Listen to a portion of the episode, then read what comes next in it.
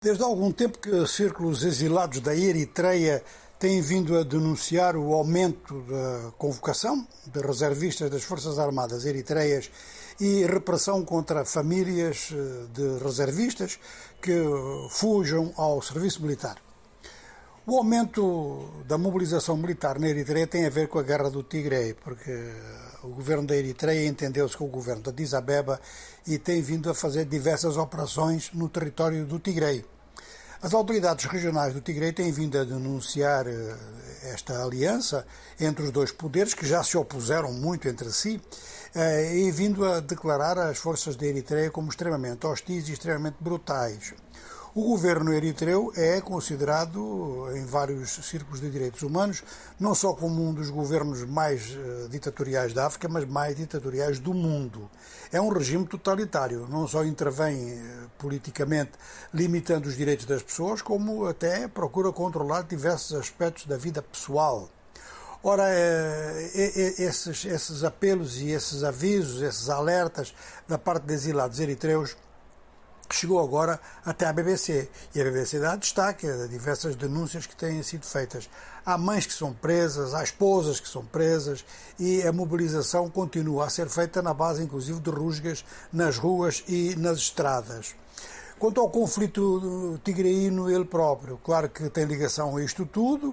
Ah, no fundo, quer dizer, é uma guerra que também tem relação com o totalitarismo e o autoritarismo. As autoridades regionais resolveram desrespeitar a não realização de eleições, convocaram eleições eh, na data que estava marcada. Isso desencadeou a guerra toda, até agora. Ora, está até agora com umas datas marcadas para negociações na África do Sul. Data não, eh, está uma intenção marcada para negociações na África do Sul e agora esperamos justamente que a data seja marcada. Bom, quanto a datas, o, o, o, governo de transição no Tchad parece que vai começar a ser constituído. Até aqui há presidente da transição, que é Mahmat Idriss Deby Ou seja, o filho do falecido presidente Idriss Deby.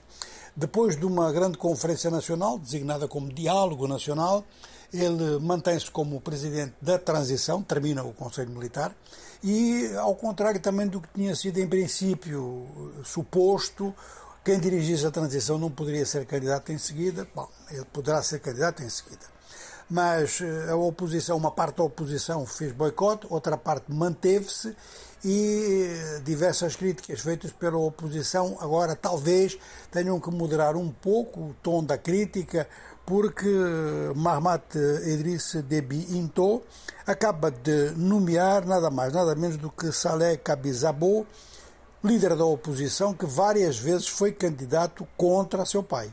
E esta nomeação causou uma grande surpresa dentro do Tchad e fora do Tchad. E provavelmente, se os dois homens se entenderem, vai então dar lugar a algumas surpresas em termos, em termos governamentais, em termos de transição democrática e provavelmente até será uma garantia de que esta transição não vai ultrapassar os dois anos.